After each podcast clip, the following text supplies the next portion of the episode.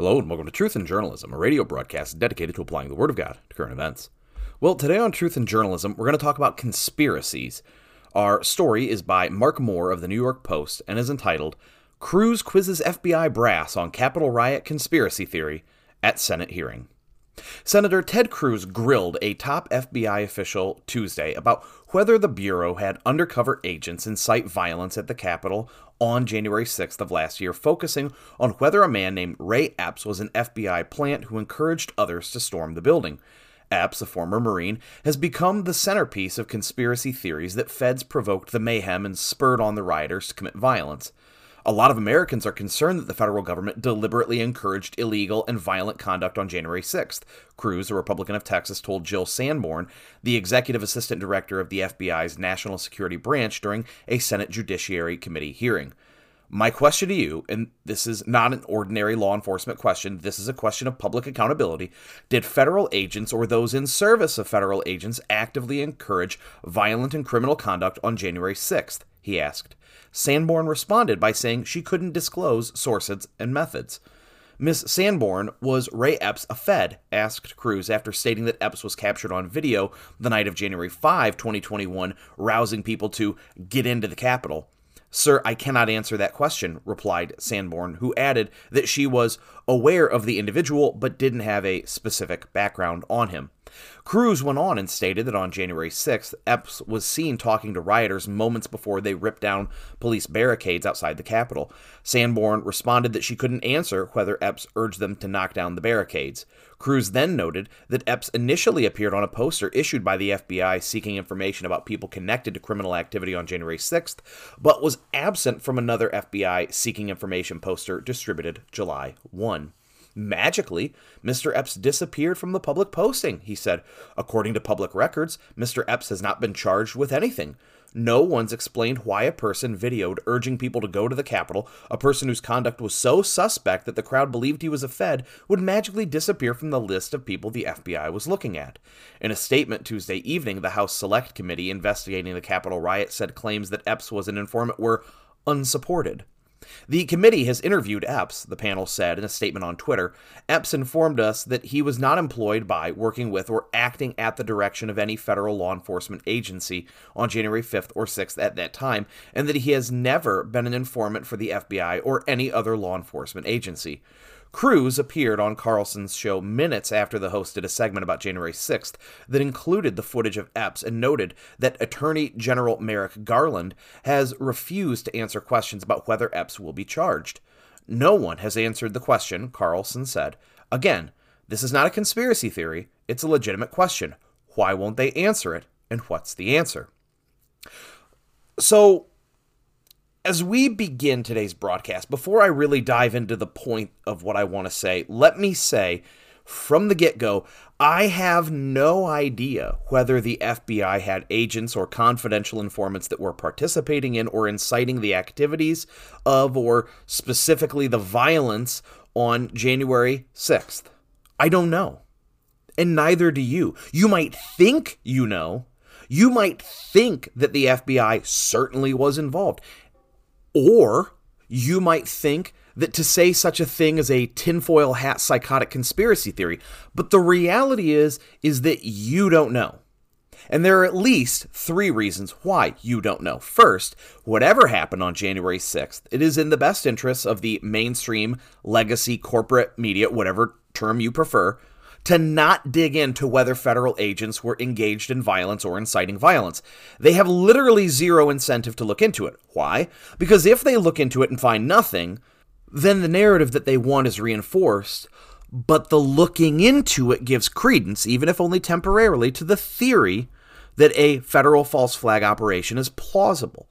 And the mainstream media do not want this theory to seem plausible because it doesn't benefit them for it to be seen as plausible. However, if they find something, then they're either forced to tell a truth that's embarrassing and possibly fatal to their political and social power, or they're forced to bury it and hope nobody else discovers that they knew, which means that the people tasked with seeking the truth because of their political biases, have zero incentive to seek it out. So, to reiterate, the first reason why we have no idea if there were federal agents involved in or inciting the events of January 6th is because our journalists have zero incentive to find out. Second, if federal agents were involved in or instigating the events of January 6th, then they obviously would have a significant incentive to not tell the truth.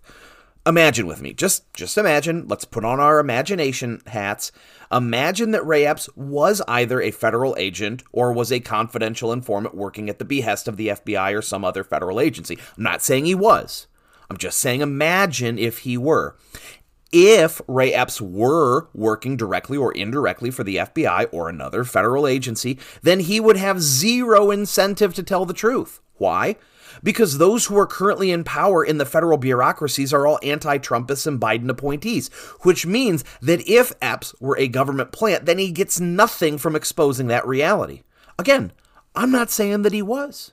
I'm just saying that if he were, he could and most reasonably would hope that he could and would weather the storm and get protected by those who are in power. But here's the thing if Ray Epps were not an FBI stooge, then he might have some incentive for lying. But he would have an even greater incentive for trying to downplay his involvement in the events of January 6th. Thus, Epps is incentivized to say that he wasn't an FBI stooge, whether or not he was. Third, we have no idea to what extent the FBI or other federal agents participated in or instigated the events of January 6th, because when senators try to ask questions to reveal the truth, they're stonewalled.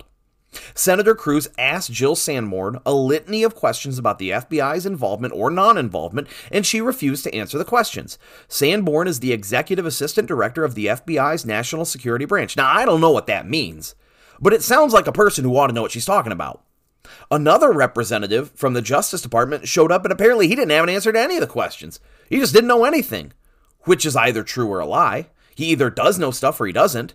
And so the point is that when the Justice Department and the FBI claim that they either cannot disclose certain information or that they just don't know certain information, they're either lying or they're telling the truth. Now, if these folk are telling the truth and they really don't know the answers to Cruz's questions, it's either because they're incompetent and poorly prepared, or because they are deliberately ignorant and are trying to use plausible deniability to hide the truth. If they're lying, and they do know the answers, then the FBI either acted illegally and they're covering it up, or the cover up is just a form of red state baiting. None of these options are good. The reality is that it's possible that the FBI did not have people in January 6th, either actively participating or instigating. It's possible. I would love to believe that they didn't. But I'm not so naive to think that they couldn't. It's possible they weren't involved, but it's also possible that they were. But there is, truthfully, little to no direct evidence that they were. Folks, that's reality. There's no smoking gun. There are hints and there are clues and stonewalling and suspicious and conspiratorial, if I might add, behavior, but that's not direct or conclusive evidence. And maybe you're saying, well, Luke, if you're proposing something that has no evidence, that's a conspiracy theory. Well, not really. Until a theory is proved, then there never is any real direct evidence that we can have all theories begin with indirect evidence, with inferences and intuition. So the fact that there's no direct evidence is not a reason to dismiss a theory. You can dismiss a theory when there is substantial and overpowering contrary evidence, but a lack of evidence doesn't disprove or invalidate a theory. Galileo was right about heliocentricity, but his proofs were bad. His models could also be explained with geocentricity. Galileo didn't have direct evidence, but he had a good intuition, and his explanation made better sense of the data than other explanations.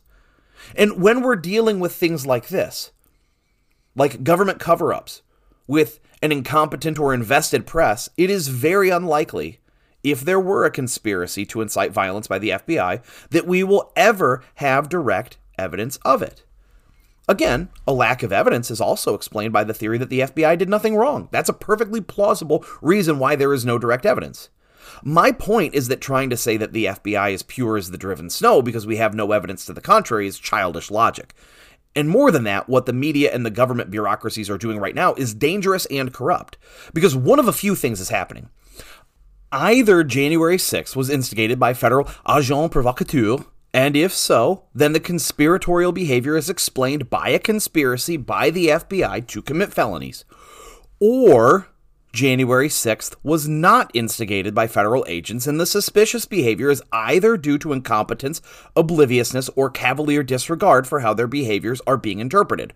Or January 6th was not instigated by federal agents, and the suspicious behavior is deliberate and is part of a red stater baiting campaign. Of course, to be fair, it's also possible that nobody is doing anything wrong or untoward, and I'm just grossly and dangerously misinterpreting the data. That's possible, but I don't think plausible. Why not? Well, for several reasons. First, the FBI's track record on protecting civil liberties and not, you know, instigating isn't so good. Second, the FBI is heavily incentivized to distract from a lot of its own internal problems, like lots and lots of instances of lying on FISA warrants, like Comey being a p- corrupt political hack, like the fact that the FBI deliberately misled this nation on a wild goose chase by claiming that Donald Trump was engaged in Russian collusion, when in fact it seems that the source of the Steele dossier's information may have been Russian misinformation. I could go on, but I think I made my point. The FBI has proven many times that they are not above suspicion. And moreover, it is in the spirit of the American founders to mistrust big government and government agents and agencies. We have had it demonstrated pretty clearly that federal law enforcement and DOJ representatives are just as politically and personally motivated as all the rest of us. Putting on an FBI windbreaker does not make you virtuous. Again, let me repeat. I am not saying that January 6th was instigated by the FBI or any other federal agency. What I am saying is that something's rotten in the state of Denmark. And right now, you might be saying, um, Luke, I thought this show was about theology, and all this was was a long series of you laying out possibilities and not taking a stand, other than to say that the FBI and the DOJ aren't particularly trustworthy. Friends, this show is about applying the Word of God to current events. And right now, we need a lot of application. Between January 6th and COVID and Russian collusion and so many other issues going on right now, American citizens need, not want or should have, but need to be clear thinking and make wise and thoughtful critiques of what the powerful tell us. We need to be wise. The entire book of Proverbs is dedicated to making us wise, and whatever else wisdom is, at its core, wisdom is a cognitive function. It's a mental act. You need your brain to be wise. Not everyone with intelligence is wise, but everyone who's wise has intelligence. At least the kind of intelligence necessary to live a righteous life and not to be deceived by human lies or satanic spirits.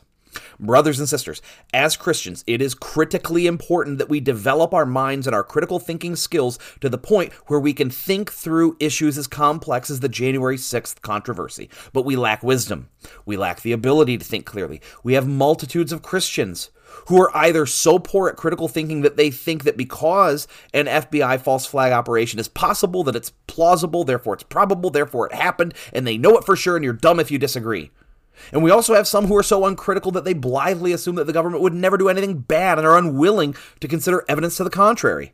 Friends, I can tell you plainly what one of the biggest problems in the Christian church is, and that's that we're chumps.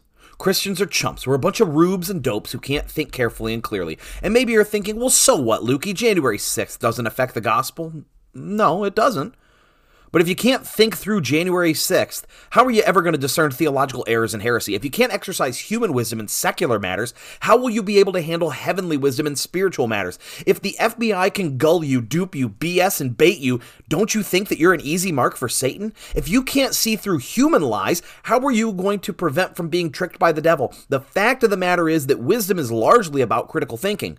And critical thinking and logic and problem solving are all the same, whether we're talking about critically thinking through a political or a theological issue. You use the brain. Logic doesn't change because you add or take away a Bible verse. As Christians, we need to stop behaving like children.